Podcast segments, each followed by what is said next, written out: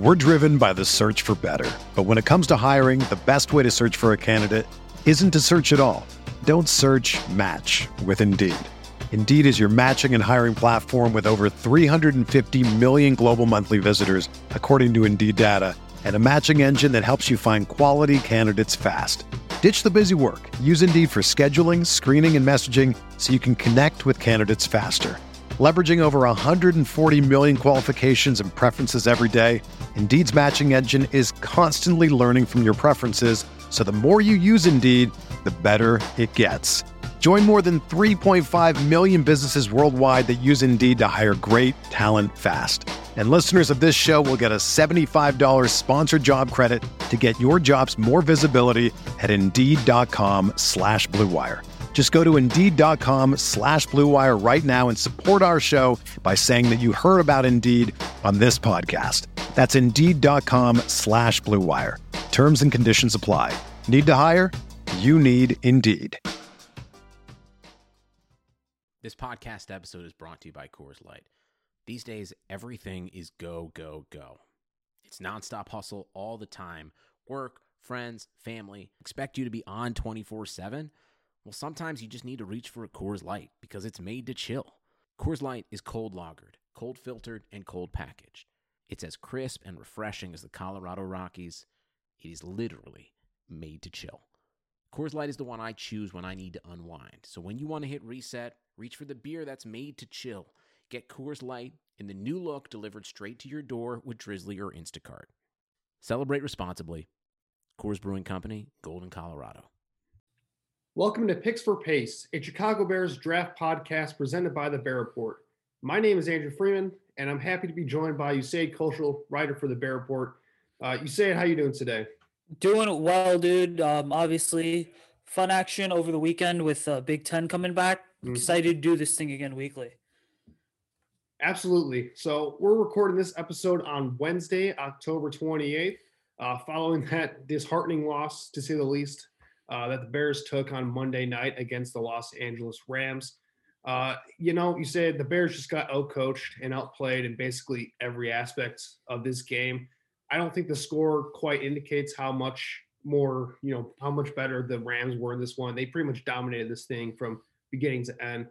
And I have to say, it all starts up front, I think, when you look at this game, at least for me.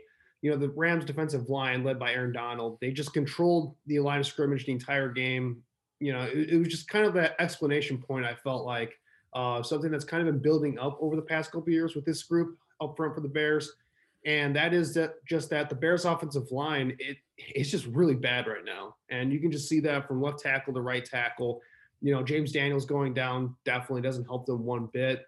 Uh, that left guard position with Rashaad Coward starting there is just a complete liability. It's just it's a mess right now. Um, and you could just see it over the past couple games. They've been getting dominated up front. Their running game has been non-existent um, ever since the Giants game, and it's just not looking good right now. Um, for you, is that kind of the same impression that you got from watching this one? It is definitely the same impression, and the unfortunate thing is Pace has neglected the offensive line for years. We look at his two highest draft choices in 2016, he selected Cody Whitehair in the second round. 2018, he selects James Daniels. When I look back at the six NFL drafts that Ryan Pace has had here in Chicago, Whitehair and Daniels are the two highest offensive linemen that he's drafted. He drafted Grasu in the third round in 2015. Neglected had Whitehair in 2016, by the way. Jordan Morgan as a fifth rounder in 2017, James Daniels in 2018 as a second rounder, and then 2019 and 20 well 2020 he had Lachavious Simmons and Arlington Hambright, but those just do not really out of all those. It's unfortunate that Whitehair so far has been the best player. I think that Pace needs to understand that in this league, when you hit on a couple offensive linemen, you're set for the next decade because at the offensive line position, there is not there's not just substantial turnover the way you would expect turnover to occur at a position like running back or wide receiver, for example, or even like defensive lineman. So the reality of the situation is his pace has neglected it for years. He kept kicking the can down the road. And now all of a sudden we see it's catching up to him or it's actually caught up to him fully. Yeah, I mean, you've seen him try, and I mean, they've tried to invest in it a little bit in terms of extending some guys and um, getting some cheap free agent signings out there. You look at Bobby Massie was the one guy that they brought in, and then Charles Leno obviously extending him as a former seventh round pick from Phil Emery's uh, regime. You know, you look at that going into this year, and then even you know you look at extending Kyle Long. Obviously, that didn't work out with them getting injured and um, obviously retiring. So they've tried to do some other things besides the draft to address the offensive line, and it kind of seems like they're doing the bare minimum. It feels like they're not really continually addressing it and investing in it like you'd like to see them do. And what's kind of bothersome to me is, like you said, they, they invested two second round picks. Uh, Ryan Pace has at the offensive line position so far as a GM, and both of those are guard slash center prospects. When you look at Whitehair and Daniels, neither neither of them are tackles. So when you you know when I think about addressing offensive line and drafting these guys, you know I'm looking to draft an offensive tackle high and maybe address my guards and centers maybe a little bit later on in the draft because you can find it's a lot easier to find quality interior offensive linemen a little bit in the mid rounds and to later rounds of the draft. But if you're going to get a quality tackle, you got to do that early, and you're going to have to take some shots at it often, I think. And he just hasn't done that so far, and that's just kind of something that is starting to bite them a little bit. They didn't really invest a lot in it this offseason. They tried to play it a little bit cheaper. They thought coaching was maybe the root cause of their struggles last season because 2018 they had a pretty good unit on the offensive line. They were able to play up um, to their standards pretty well. They were a borderline top 10ish unit, but uh, 2019 and 2020 just just hasn't been the same. Yeah, definitely. And you know, because this Bears team, a lot of times people compare the offensive system mainly because of Matt Nagy to the Chiefs. I'll give you guys an intriguing stat. So I went on Pro Football Reference and I looked at how many times the Chiefs have selected an offensive lineman under Andy Reid. Now Reid got there in 2013. They have actually, for the most part, I think outside of two years, drafted an offensive lineman every single year, whether that is a high pick like a first, second, third rounder, or it's like a lower end pick like a sixth, like a fifth, sixth, seventh rounder. And so it just really and the Chiefs have one of the more solid offensive linemen, even without um one of their top guys opting out. But it just really goes to show that the teams that win in this league are not only the ones that have a franchise quarterback, but they're also the ones that continuously invest in offensive linemen because they know that the heart and soul of your offense starts up there with those uh, big five. Yeah, as much as the NFL starts to trend more towards the passing game and getting quality skill position players and the quarterback being such a more important position than ever has been at this point, you know, some things never change. You have to win the game in the trenches in order to succeed in, in the NFL. And that's what we're seeing every single year, year after year. The best teams in the NFL they invest in their offensive line and they're very good up front uh, for the most part. And I think that's a good time to uh, transition then to our topic for today's episode. So, for today's episode, we're going to be focusing a lot on the offensive line position in college football right now, going over some of the big name prospects to keep an eye on for the rest of this season. We've kind of talked about some of these guys in earlier episodes, but I think this is a good time to really focus on them and give you guys our thoughts on some of these guys and where they're at going into the rest of this year and before the pre-draft process really starts to kick in in a couple of months after this season. So we're going to get to that real quick, but first it's time to talk to you about our sponsor for today's episode, MyBookie. Between the NFL, college ball, and MLB playoffs, there's no shortage of games to watch, and with thousands of lines available on all your favorite sports and events, you can turn your game day into payday with MyBookie. If you're the type of guy who likes to back the big favorites, consider putting a couple in a parlay for a much bigger payout. Not only do parlays make meaningless games exciting, but more importantly, they give you a chance to turn ordinary bets into a real moneymaker. And don't forget the underdogs, they have a ton of value as well. The thing about the NFL is that underdogs are never really dogs on Sunday. Every team truly has a chance to win, and you do too game spreads, championship futures, and player prop bets, it's never too late to get in on the action and start turning your sports knowledge into actual cash in your wallet. Sign up at MyBookie, and when you do, use our promo code OVERTIME to claim a deposit match dollar for dollar all the way up to a thousand bucks. It's a bonus designed to give you a little help and a head start on your winning season. That's promo code OVERTIME for you to claim your bonus when you make your deposit stacked UFC cards, presidential prop bets, all the major sports, and more. Sign up today and begin your winning season exclusively at MyBookie. All right, jumping right into it here, you said starting with these offensive linemen here and some of the big names that we should really be focusing on. Obviously, you know, the big guy to talk about is Penei Sewell, but we know that the Bears probably don't have a chance at drafting him in this one. So for you, who's one guy to start off real quick that you think that the Bears could be in position to draft when it comes to next year's draft that you're excited to be watching for the rest of this year? Yeah, so for me, the first guy that comes to mind is Michigan's own Jalen Mayfield, and I kind of highlighted him last week when we discussed the or previewed the Minnesota versus Minnesota versus Michigan matchup. But this was, I think, May last week was actually Mayfield's 17th start, and I was really impressed just watching the entire game on um, Saturday night. Watching him, I was like, okay, I'm gonna watch this game and forget everyone else on Michigan. This is the one guy that I'm going to be keeping an eye on because right now I do think that he is a mid to late first round prospect. I mean, he yeah he has room to grow, but he's big, he's athletic, he's listed at um six five three twenty, right? And then there's some mobility to his game as well. He's more of a guy that is the traditional right tackle in the sense that, yeah, he's going to be so much better in the running game. He can definitely improve in his pass sets. I saw some of the improvement from 2019 to 2020 last week, but I think he's someone to keep an eye on as a riser. Yeah, that was somewhat of uh, my concern as well with Mayfield. Uh, it seems like, you know, when you look at him, he's a very good athlete for his size, and he certainly uses that very well in the run game. You know, he's very good running downhill, and you don't want to be a, linebacker or a safety or defensive back um, in the way of him when he's out there pulling and running in space, blocking you. But he does seem a little bit choppy in uh, pass sets, and I don't know if that's just a thing where his he's just not a natural mover um, from side to side uh, with his mobility, but that does concern me a little bit. He's more of a, like you said, natural right tackle, I think, which, you know, the Bears could definitely use. Bobby Massie's getting up there in age, and his contract is, um, you know, they could save some money by moving on from his contract at some point as well, which will be definitely needed at some point uh, because of where the Bears are at uh, cap space wise going forward over the next couple of years. The first guy I wanted to focus on is somewhat similar, I think, to Mayfield in that He's a bigger, athletic, run blocker type of tackle um, who may have some struggles in pass sets, but there is a lot of upside to work with there. And that's Jackson Carman, left tackle out of Clemson. You know, when I look at Carman here, he's a former five-star recruit who has started left tackle for Clemson over the past couple years.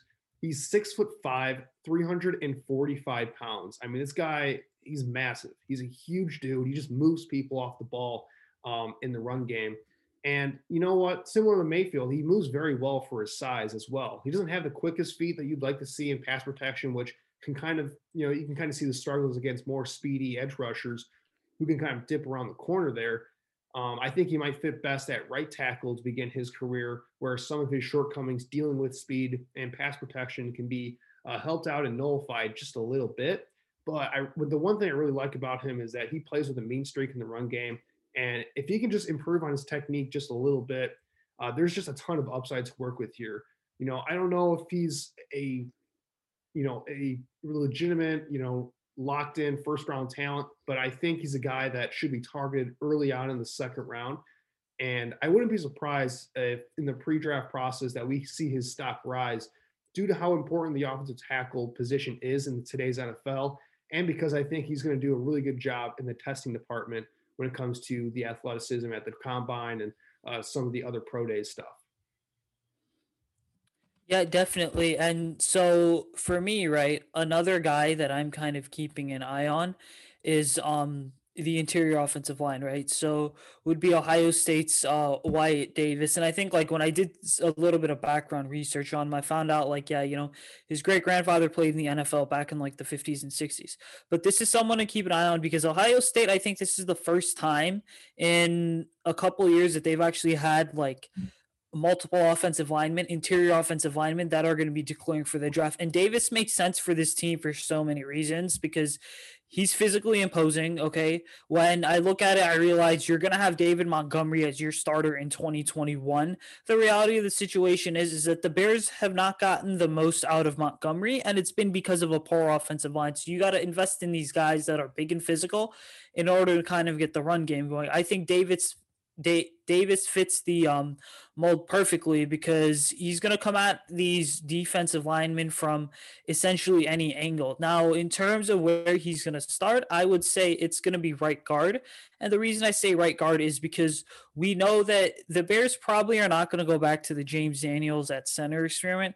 That failed last year, and they made the switch like last year around this time. So you know Cody Whitehair is going to be your center because he's under contract till 2024. All right, Whitehair is going to be your left guard. Ifedi's just a one-year stopgap type solution. So I would say that maybe that for Wyatt Davis, his place here on this offensive line is right guard. Yeah, Wyatt Davis would be a great addition, I think, to the Bears offensive line. I'm not sure. I think he's a guy that will probably going probably be going in the first round. He's got a lot of great ability. And like you said, the Bears need a road grader up there in the interior. You know, one of the things we saw in the Rams game and even going back to the Bucs game and Colts game is that they just get bullied up front a little bit too often. And getting a guy like Davis who brings a little bit of a physicality and a presence there in the middle there could be something that the Bears could absolutely use to their advantage. You know, for my next guy, I'm going to be staying at Ohio State to focus on Davis's uh, teammate here, and that's Josh Myers, the center for Ohio State. And he's kind of like you said, Ohio State, they have a lot of great talented offensive linemen coming into this draft. You know, it really over the last couple of years, you look at Jonah Jackson last year, uh, their left guard, who's now playing for the Detroit Lions. He was a pretty good prospect as well, picked in the third round, I believe, uh, in last year's draft. So they've had some talent out there at Ohio State. And Josh Myers, he's just another one in the long line of guys that should be drafted pretty highly in this one as well.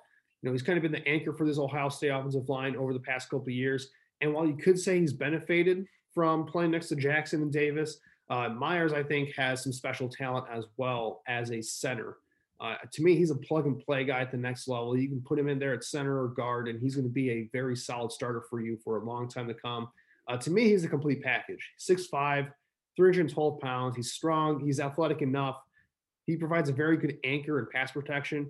And you know what I really like, similar to uh, you know Carman there over there at Clemson, is that Myers does a really good job of finishing plays and playing to the whistle and run game.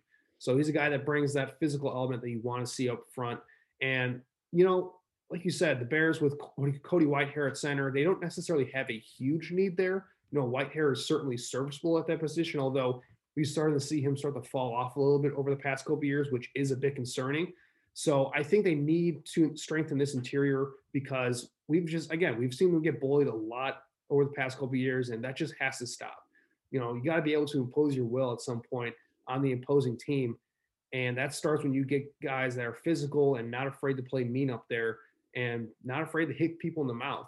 You know, I'm not sure with Whitehair, you know, going forward if he's the type of guy that will hold up at center. So I think Whitehair it might be best in his best interest to move back to guard where he can focus more on his technique and actually just blocking the guy in front of him instead of having to worry about all the pre-snap protection sets and communicating to the rest of the offensive linemen and making sure that he's focusing on his snapping, which has been a problem in the past. You know, getting a guy like Myers, who's a natural of all that, would really help. I think Whitehair uh, maximize the rest of his career here in Chicago, and it would really solidify this interior offensive line group to where they can have a solid three there with Daniels, Myers, and Whitehair.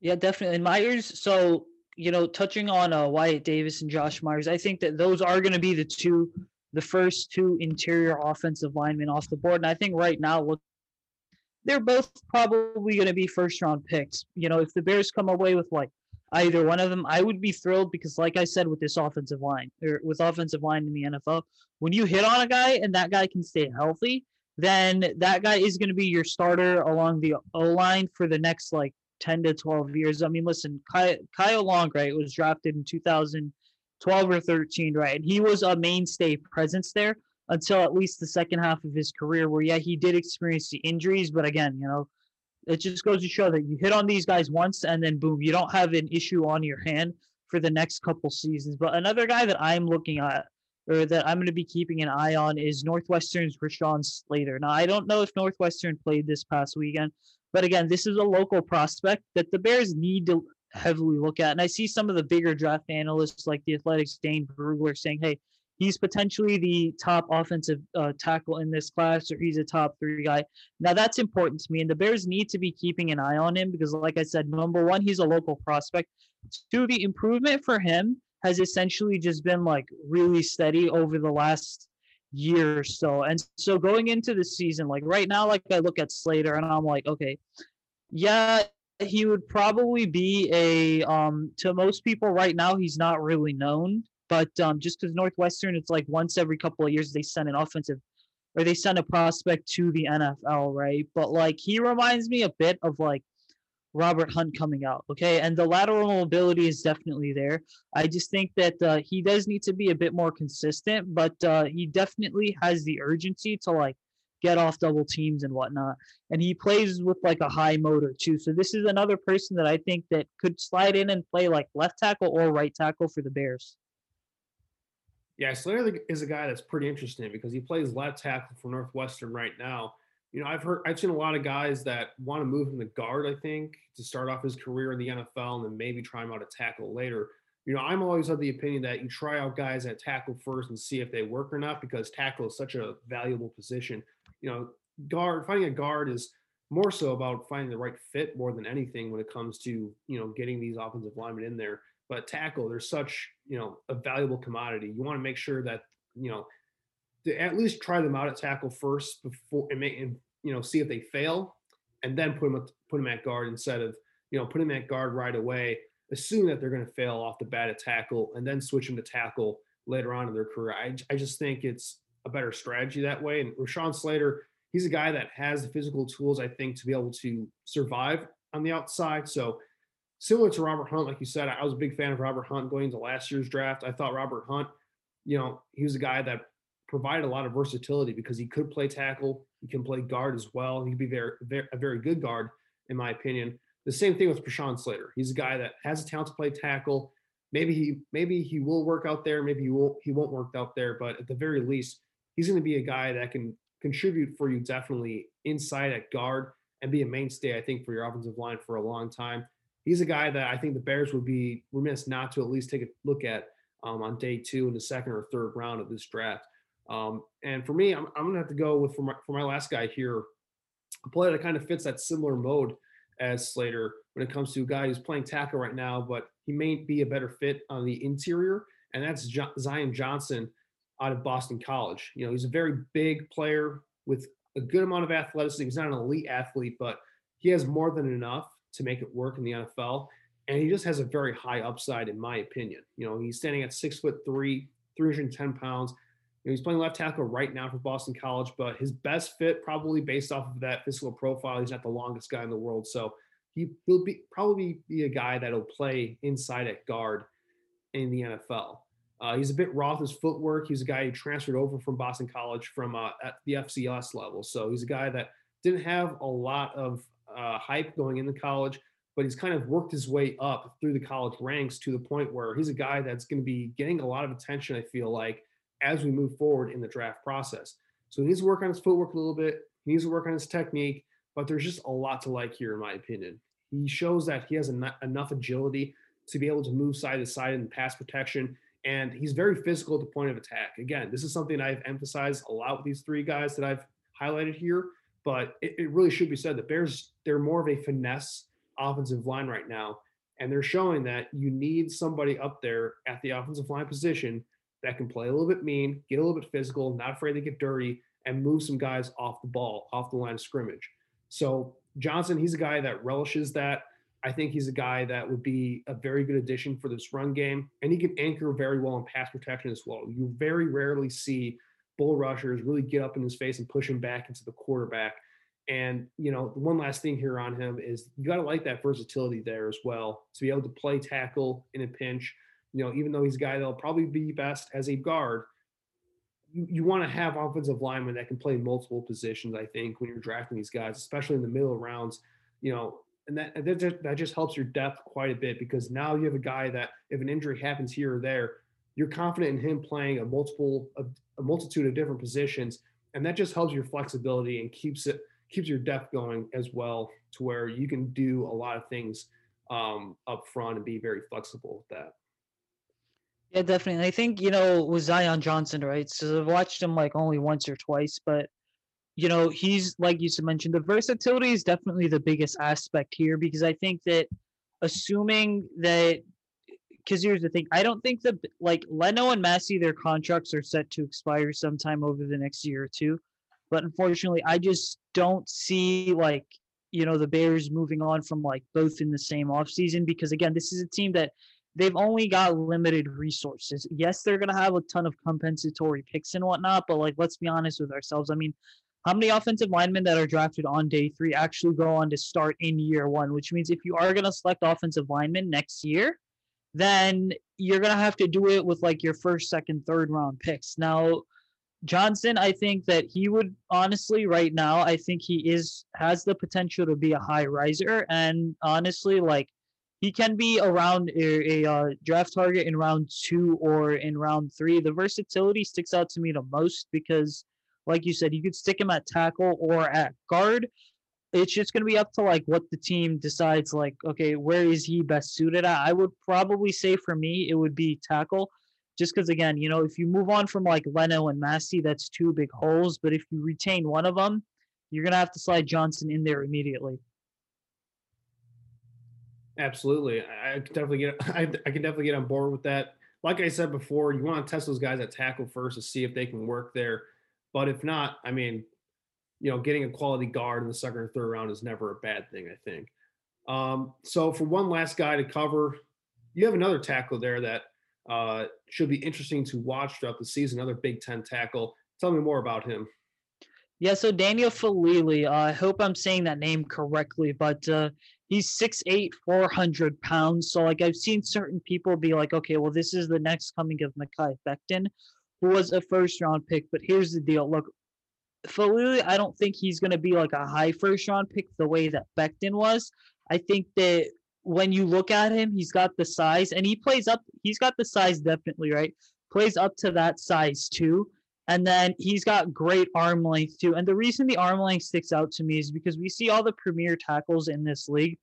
They have really long arms because that's essentially they use that to kind of prevent defensive linemen from getting around them. And then the strength component there is important to me too, because I think the reality for a guy like Faalele is when you are going up against an edge rusher like a Khalil Mack, let's say, that's going to go and convert speed to power.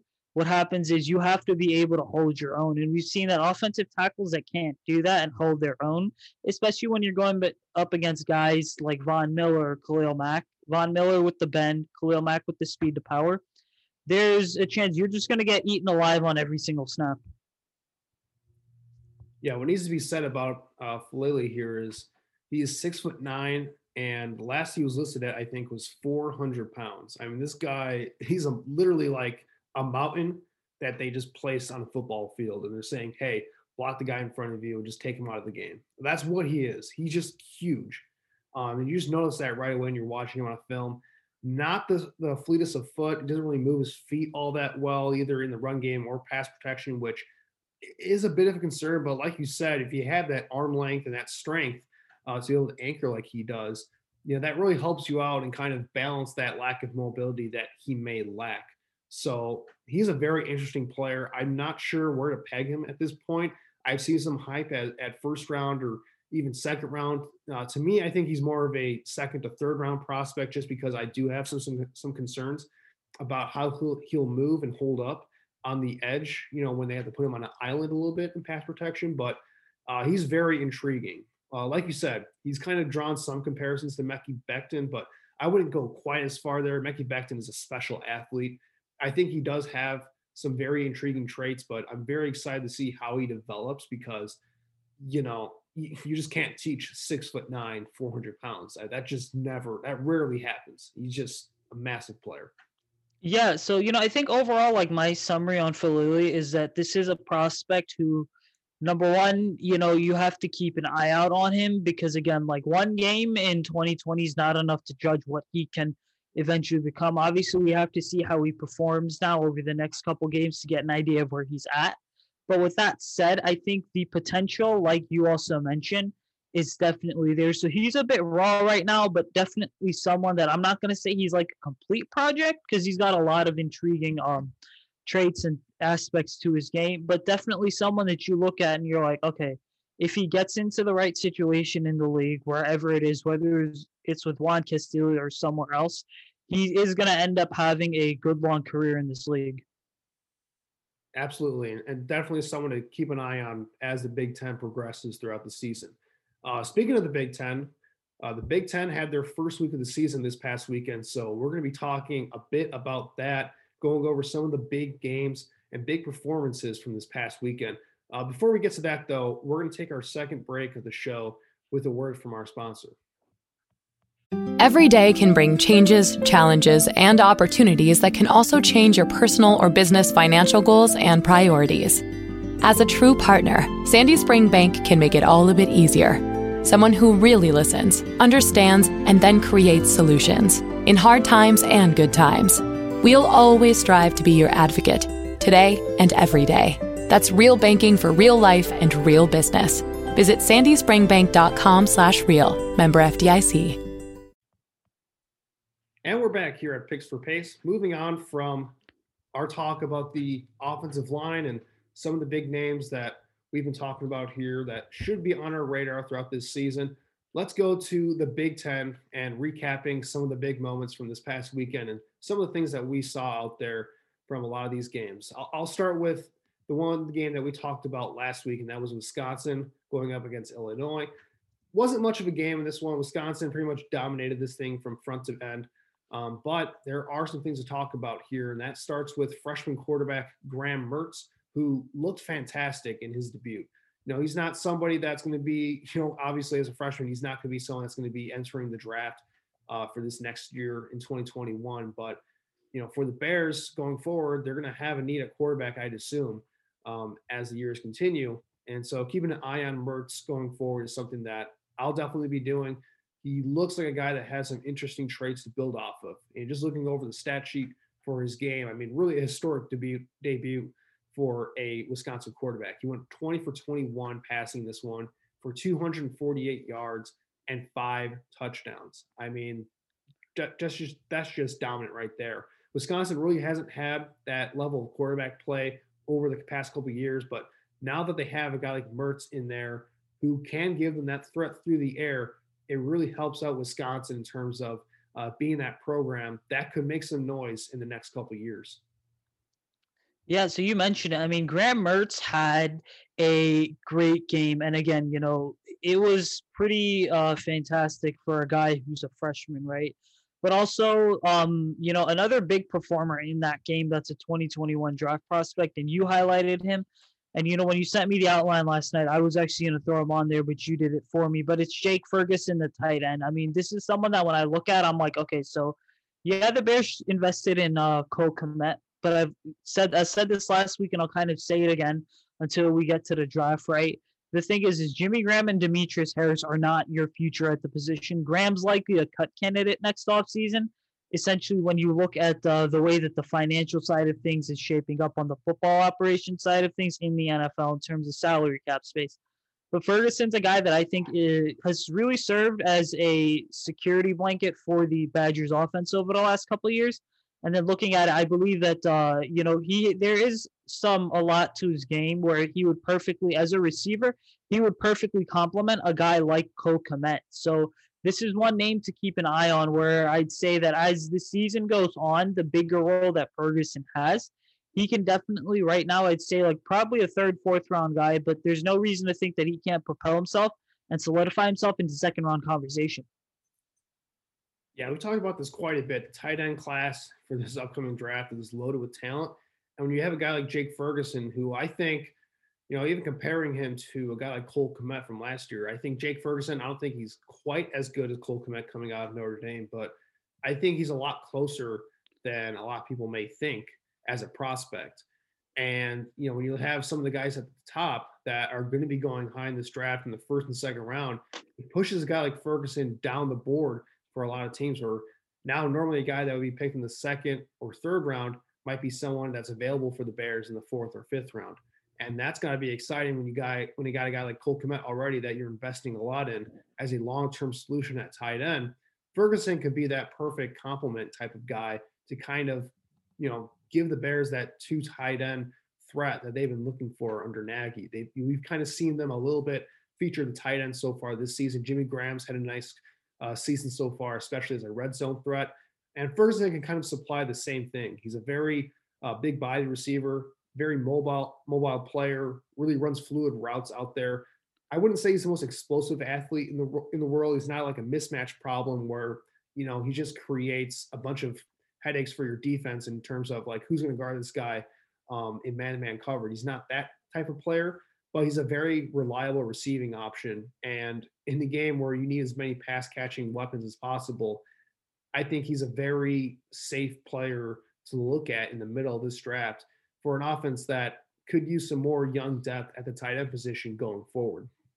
So yeah, what I'll say regarding Ferguson is this, right? Is he does need to improve though as a blocker because like yeah, the Bears have I think JP. I mean, there's guys like there's solid blockers on this roster like JP Holtz, right? But like Holtz beyond that really has not had that big of an impact in 2020. I really liked Holtz last year because of his blocking ability, but his role's been diminished when you add in guys like Kenneth Graham and Demetrius Harris. But Ferguson, you know, his blocking is going to be one thing to keep an eye on. If he can improve that, there's no doubt in my mind that, yeah, he is not going to be on the level of like a Pat Freiermuth or a Brevin Jordan or Kyle Pitts, but certainly someone that's going to slip through the cracks here. And I think that every year we do see a couple prospects at certain positions just end up falling through the cracks. And then all of a sudden you look up and those guys are, you know, one of the best in the NFL at their position. Yeah, and it's very possible that Ferguson could be the case there. Wouldn't surprise me one bit. Uh, moving on then to the next game that we have listed here is Michigan and Minnesota. Uh, Michigan, another dominant game here, uh, beating Minnesota 49 to 24. Kind of surprising because we went into this uh, season and, you know, at least for me, it looked like Minnesota was going to be in contention here. You know, obviously, I think Ohio State's on a different level than a lot of these programs right now, but Minnesota was kind of in that second tier. When you look at Penn State, Michigan, for example, the second tier teams that, or even Wisconsin that we just talked about, that maybe they're not on the level of Ohio State right now, but they're a very good program and a team that should be going for a very quality bowl game, you know, if it were a normal season and not a COVID year. But I mean, Michigan that just took it to them. They were very physical on the offensive line. I mean, Jalen Mayfield was an absolute beast in the running game, like we mentioned to, uh, earlier in our last segment. Um, but I think the big story here in this game is the emergence of Kwity Paye for Michigan. You know, he's an edge rusher with some nice tools. You know, he kind of he's more of that uh, strong side edge guy in a four-three scheme, or even a three-four if you want to have him as an outside linebacker, where he's a very strong player at the point of a point of attack, and he has some explosiveness and quickness to his game where he does bring, you know, a very nice element of pass rushing ability. Um, you know, he had six and a half sacks last season, and he followed that up with two sacks and three tackles for loss in this game. Uh, just a very dominant performance for him, matching up against those Minnesota tackles. And he was just living in the backfield all night, it seemed like.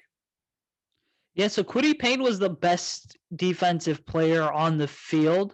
Um, when I look at another Michigan guy that stood out to me would be Cam McGrone, and McGrone really in the early stages of that game was all over the field too. So he's someone that I look at, and I'm really excited to watch kind of his progression over the next couple games here because I do believe that McGrone is going to be one of the highest risers in this draft. I mean, just last week alone, he had uh, two tackles and then I'm sorry, uh yeah, five total tackles and then half a sack, right? So a lot of people are like, okay, well, it's not that great. No, he played a really solid game by all means. Yeah, Michigan, they have a lot of talent in that front seven. Another guy that we've kind of talked about on this podcast before is Aidan Hutchinson, defensive end uh, for Michigan. He's a guy that is kind of versatile in that he can play a 4 3 base defensive end or he can be a 3 4 defensive end for you just offers a lot of versatility with his physical tool set.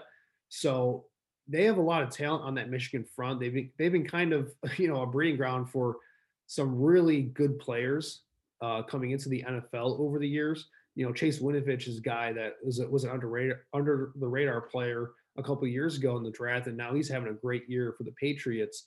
Um, because of course the Patriots find you know a value like that in the middle rounds of the draft. But um, you know, they just seem to be going through these defensive linemen year after year after year, and they just are just loaded with talent right now. And that's how they're going to win this season with their front seven and just punching people in the mouth and just dominating games up front.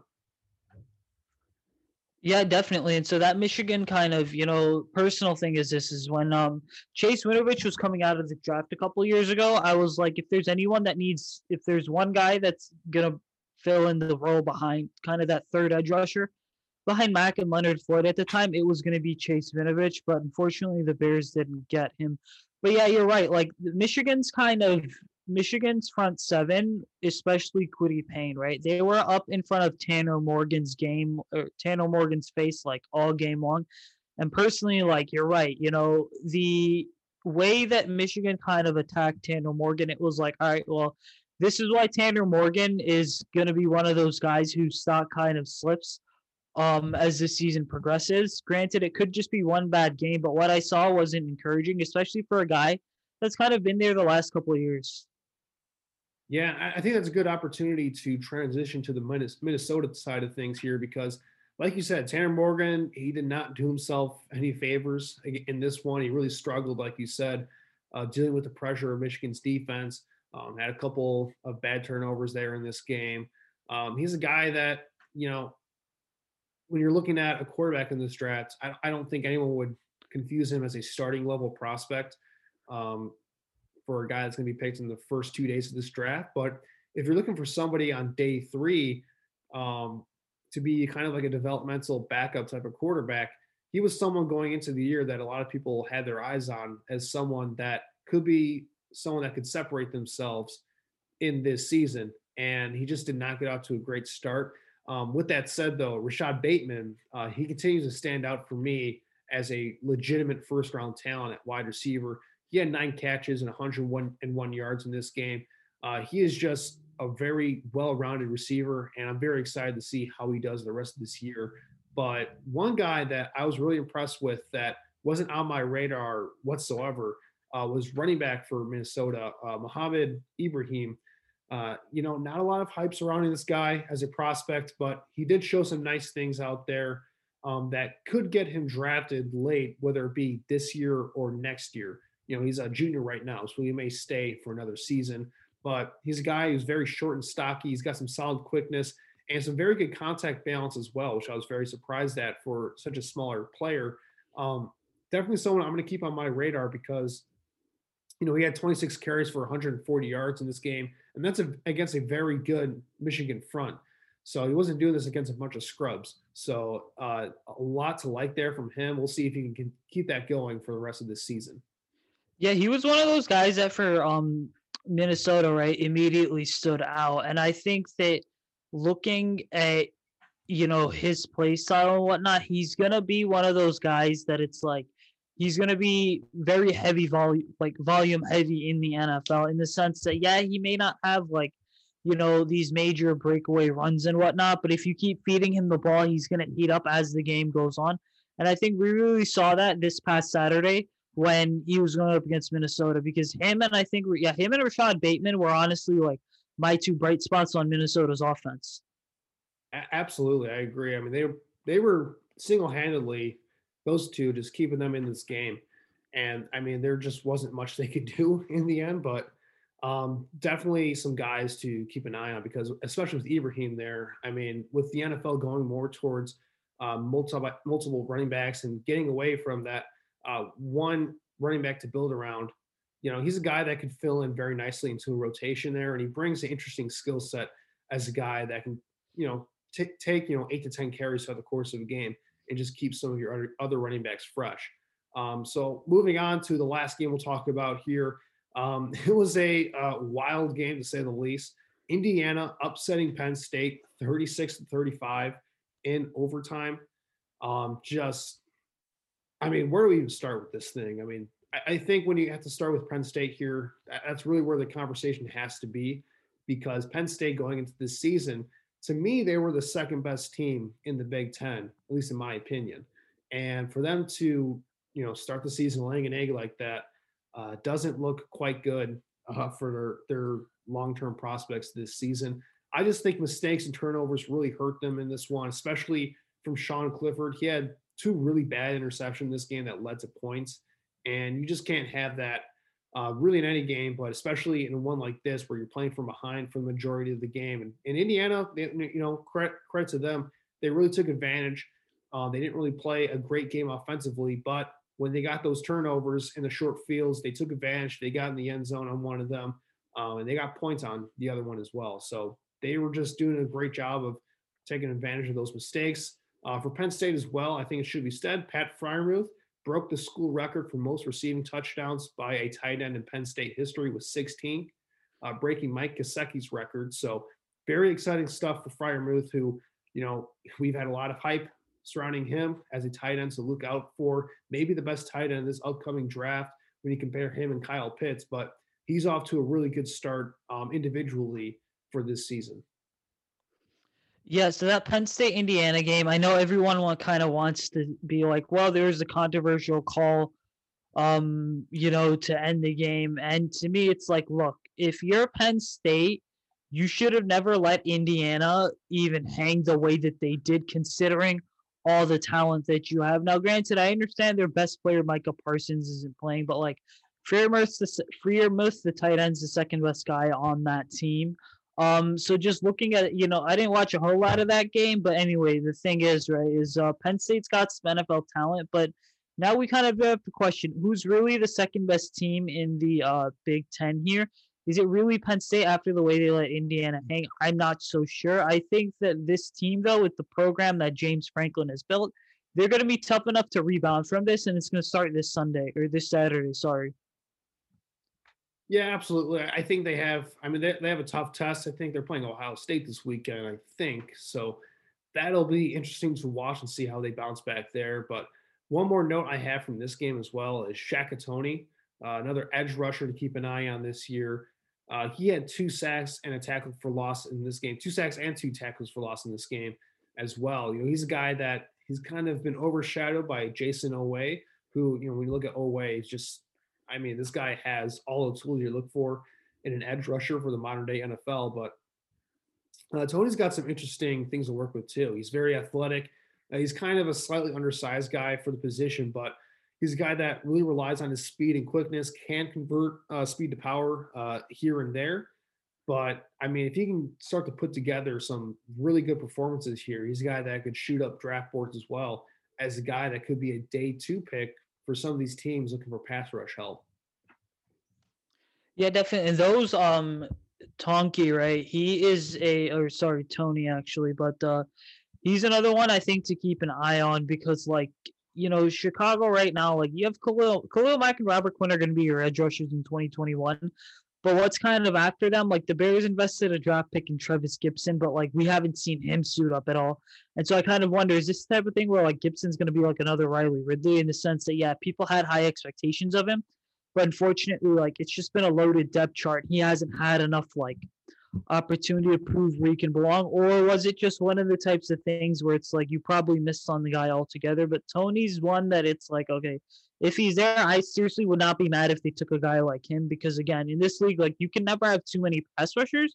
And looking at the way that Pagano kind of utilizes his guys, right? Like you realize, okay, a third rotational guy is something that he would value and would frankly add another element to his defense. Yeah, absolutely. As much as we want to see, you know, the offensive line and quarterback position be addressed in this draft, you know, I don't, I don't think you can ever complain if the best, if, you know, when you're playing BPA, best player available, if a pass rusher that's very talented that can contribute right away is available to you, I, I, you're never going to get many qualms from me in terms of going after that guy. So we have a couple more things to talk about here, some minor storylines uh, that should be discussed to end this podcast. But before we get there, we're going to take our last break of the show with another word from our sponsor. Support for this podcast comes from Wild Turkey Kentucky Straight Bourbon Whiskey. Let's tune in to their one on one with Jamal, a real bartender from Old Fourth Ward in Atlanta. I really get into the backstory of whatever I'm pouring, out of respect. There are literally years of experience behind these bottles. Wild Turkey, same recipe since 1942. If you want a true classic, this is what you want to order. Wild Turkey Wild Turkey Distilling Company, Lawrenceburg, Kentucky. Copyright 2020, Campari American, New York, New York. Never compromise, drink responsibly. And we're back here at Picks for Pace, concluding this podcast by going over a couple of minor storylines that we're going to be monitoring over the next couple of weeks. And, you know, we're going to start with, uh, unfortunately, an injury update here for Jalen Waddle, who broke his ankle on the first play of Alabama's game last weekend uh, while he was returning the opening kickoff, nonetheless. And it's expected that he's going to be out for the rest of the season. You know, in my mind, Waddle's a guy that's already established himself as a first round talent. You know, if anything, he's probably the second best wide receiver in this draft just because of his explosiveness and big playability. While offensive tackle and quarterback are going to be top priority, I think, for, in this draft for the Bears, you know, Waddle with his injury, even with his injury, I wouldn't complain one bit to see the Bears go for Waddle high in this draft in the first round, should he fall to them. Um, he's just got special playmaking ability, and it's just tough to see him go down with an injury because he's been very exciting so far this year and somebody that just makes you look forward to watching college football every weekend. Yeah, definitely. Waddle's injury is so unfortunate because right now you have Ja'Marr Chase, your three biggest wide receivers in this draft. Your top three are going to be in no particular order, by the way, but Ja'Marr Chase from LSU, and then DeVonta Smith and Jalen Waddle. Waddle's injury is really unfortunate, but at the end of the day, you realize that like this is someone that was before the season started. Some people were comparing him to Tyreek Hill. And so looking at that, you're right. The Bears do have, even with a guy like Darnell Mooney, right? The Bears do have additional need for speed. And if he does slip, I'm not going to be mad, like you said, if the Bears select him, because I do believe that once he's he's healthy, we'll see pre-injury Jalen Waddle. But the key thing to keep in mind here is this is over the next couple months, and especially once we get into draft season, the questions are not going to be about what he can do. The questions are going to be about because we know how talented of a wide receiver prospect he is, right? The questions are going to shift to at the combine. Hey, is he healthy? Is he healthy is going to be a big one. You know, how does the ankle feel? Is he still able to do things like cut at the level that cut when running those routes, right? At the same level that he was pre-injury. So those are going to be the questions that you're going to have to, we're all going to have to keep an eye on regarding Jalen Waddle once we do get to the combine and the teams are able to bring in players for like top 30 visits and whatnot. Yeah, and the Bears, you know, they have a great history of, uh, you know, when Alabama star gets hurt, a guy with first round talent gets hurt and has an injury history, falls a bit in the draft, and the Bears end up pouncing on him to uh, take advantage of getting a guy that maybe should have been picked earlier. It worked out with Eddie Jackson. Maybe it could work out with Jalen Waddle if that same situation happens. You know, who knows at the end of the day? But the only thing that, that is important right now is that Waddle gets, you know, gets healthy, gets back to his former self, and gets good to get, gets to go uh, to be able to, to be able to uh, you know train and get ready for the draft and and show teams why he should be drafted early and why he is the special talent that he is.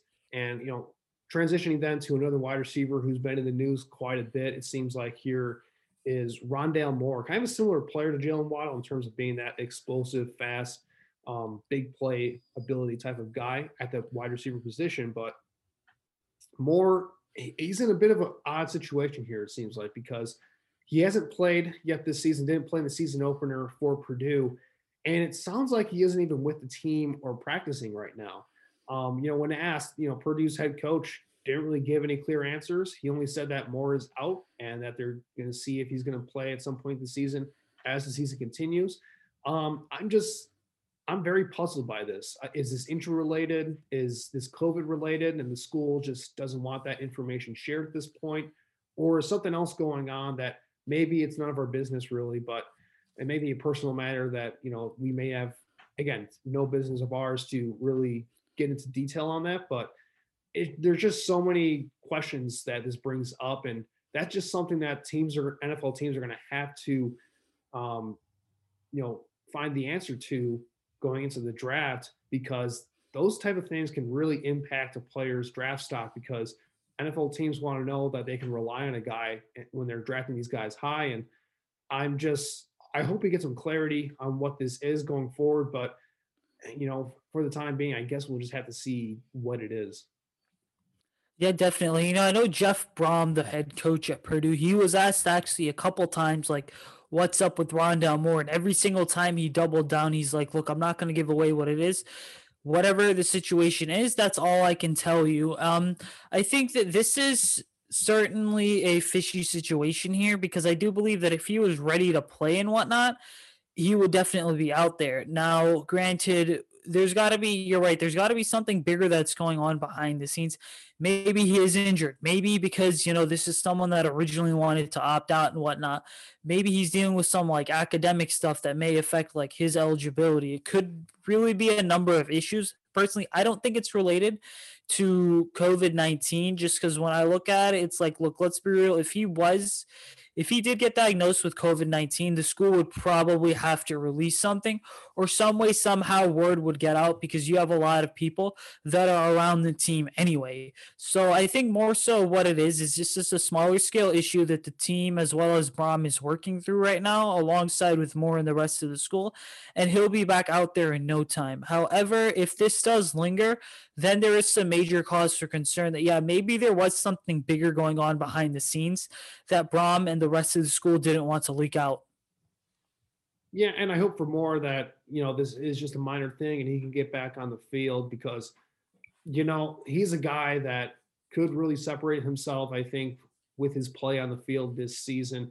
He is a very exciting player, uh, to say the least. Uh, he's a guy that you can give him the ball short in the slot and he, he's a he's a threat to score a touchdown on any given play. He's just one of those exciting playmakers that uh, you just look forward to watching on game days. And uh, you know, he's had some injuries in the past that kind of make you question whether he's a guy worthy of of selecting high in the draft and whether you can rely on him to be healthy for a 16 game NFL season. But uh, the playmaking ability and the athletic ability is, has never been a question with Moore. It's just a matter of can he stay on the field and again, I, I hope that this is all just a minor issue that they're working through right now and that uh, he can get back to playing football this season and uh, that we get to see some exciting stuff for him uh, this year.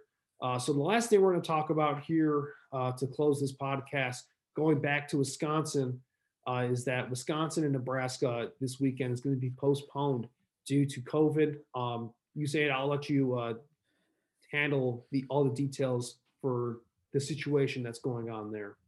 Yeah, guys. So real quick, you know, Wednesday, the Wednesday, October 28th, news leaks all across social media. That Wisconsin has 12 positive tests among players and or staffers. And there's a couple names that we know. So Badgers head coach Paul Chryst is one positive test, but then so is Graham Mertz, the one who just had the historic season, and then backup quarterback Chase Wolf, who was actually Wisconsin's starter last year. And this to me is personally the or it's essentially the worst thing that could have happened with the Big Ten because you already started the season a month late, right? Or just a little over a month late. I think it was like five weeks late. And then throughout that five or six week timeline, even in the heat of the summer, essentially, it was, hey, is the Big Ten going to play? What's going on, et cetera, et cetera. And then we know that the Pac 12 is a couple weeks away from hopefully kicking off too. But this is just bad overall because just one week in, you've had a major coronavirus outbreak at one of the schools and you've had to postpone games. Now, with that said, if things do significantly get worse, like the next time Wisconsin's supposed to play is November 7th when they do play Purdue. But if things get worse, I really think what's going to happen is like even the Big Ten is going to have to reevaluate hey, how are we doing things? Because you use that five or six week cushion that you had to kind of come up with a game plan, but in certain ways, your plan kind of failed after just one week. So it's going to be a situation worth monitoring. Yeah, absolutely. You don't want to be stuck in a situation to where you're going to have to continually postpone games. You know, we've seen this a little bit being an issue in the NFL, especially with the uh, Tennessee Titans. They had a couple weeks there where, you know, it just seemed like COVID was spreading like wildfire over there. And so you just hope that this this can be you know as contained as much as possible and that uh, this doesn't spread too much and that all the people involved are safe and they can get back healthy all those things obviously and that um, everything works out there but you know just looking at the pure football side of this i believe that they had to take what is it 14 to 21 days of, of quarantine or take a break there for all these players that have tested positive. I think they've shut down the building for um, the players. So uh, we'll just have to see what happens here. Again, hopefully this all works out and that um, this doesn't turn into too big of an issue. But yeah, obviously something that's that's definitely worth monitoring as the next couple of weeks unfold. Yeah, and so Mertz, I think, had two back-to-back back-to-back tests, right? Both of um, where I believe he tested positive on them, right? And then as a result of that, like I think the standard court quarantining period was supposed to be 14 days or something, but for him, he has to quarantine for 21 days essentially. And so that means that even if Wisconsin's going to be playing Purdue on November 7th, which is two weeks from this Saturday, like I just mentioned, Mertz probably is not going to get back out there until the third week of November, which I think would be like the 14th or right around Thanksgiving. So you're looking at potentially an extended absence for Mertz. Yeah, and, and that's huge because, like we mentioned before when talking about Wisconsin, Mertz brings that passing element that they just haven't had over the past couple years, and he seems like a guy that's going to be a special talent for that program. So we'll have to see how he does. Hopefully, you know, he ends up battling this all right, and he's all good to go in the next couple weeks here. But definitely something to monitor, and maybe we'll have more information as this goes along next week, and we'll just have to see how this plays out. But you know, moving on from that, I think this is a good time to conclude this episode of the Picks for Pace podcast. Uh, for all of our listeners out there, make sure to follow us on Twitter at Picks for Pace. Uh, you say, where can they follow you? Yeah, guys, you can follow my work on the Bear Report and then follow me on Instagram and Twitter at Usaid Koshal. Yep, and you can follow me at AJ Freeman25. You can also find my work, the Bear Report um, been writing a couple articles here over the past couple weeks, some really fun stuff. And I hope that you guys, if you're on the Bear Report website, uh, can check that out and uh, really get some interesting information from there as well. So I just want to give a shout out again to all of our listeners. Thank you guys for tuning in on all of our platforms for the Bear Report podcast and the Picks for Pace podcast. Uh, we look forward to next week where hopefully we're recording our episode after another Bears win. Until then, bear down. Nobody builds 5G like Verizon builds 5G because we're the engineers who built the most reliable network in America. And the more you do with 5G, the more building it right matters. The more your network matters. The more Verizon engineers going the extra mile matters. It's us pushing us. It's Verizon versus Verizon. 5G built right from America's most reliable network. Most reliable based on rankings from RootMetrics second half 2020 U.S. report of three mobile networks. Results may vary. Award is not an endorsement. When you make decisions for your company, you always look for the no-brainers. And if you have a lot of mailing and shipping to do, Stamps.com is the ultimate no-brainer. It streamlines your process to make your business more efficient, which makes you less busy.